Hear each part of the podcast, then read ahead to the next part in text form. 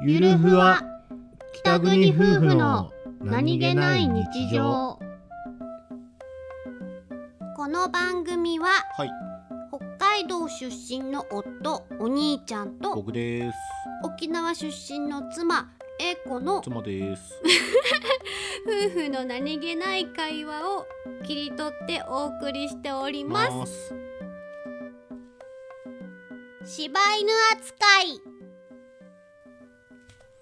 えこえこは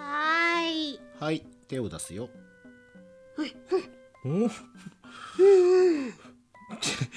手手を手に重ねるんじゃなくて顔を手の上に乗せてくる新しいな戻って戻ってお手はいお手あー偉いねーじゃじゃじゃじゃじゃじゃじゃうん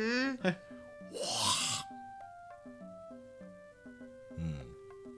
A 子はこう考えた。行きたい、行きたいけど、行ったら芝居に扱いされる。その前に、もう芝居に扱いされてることに気づけよ。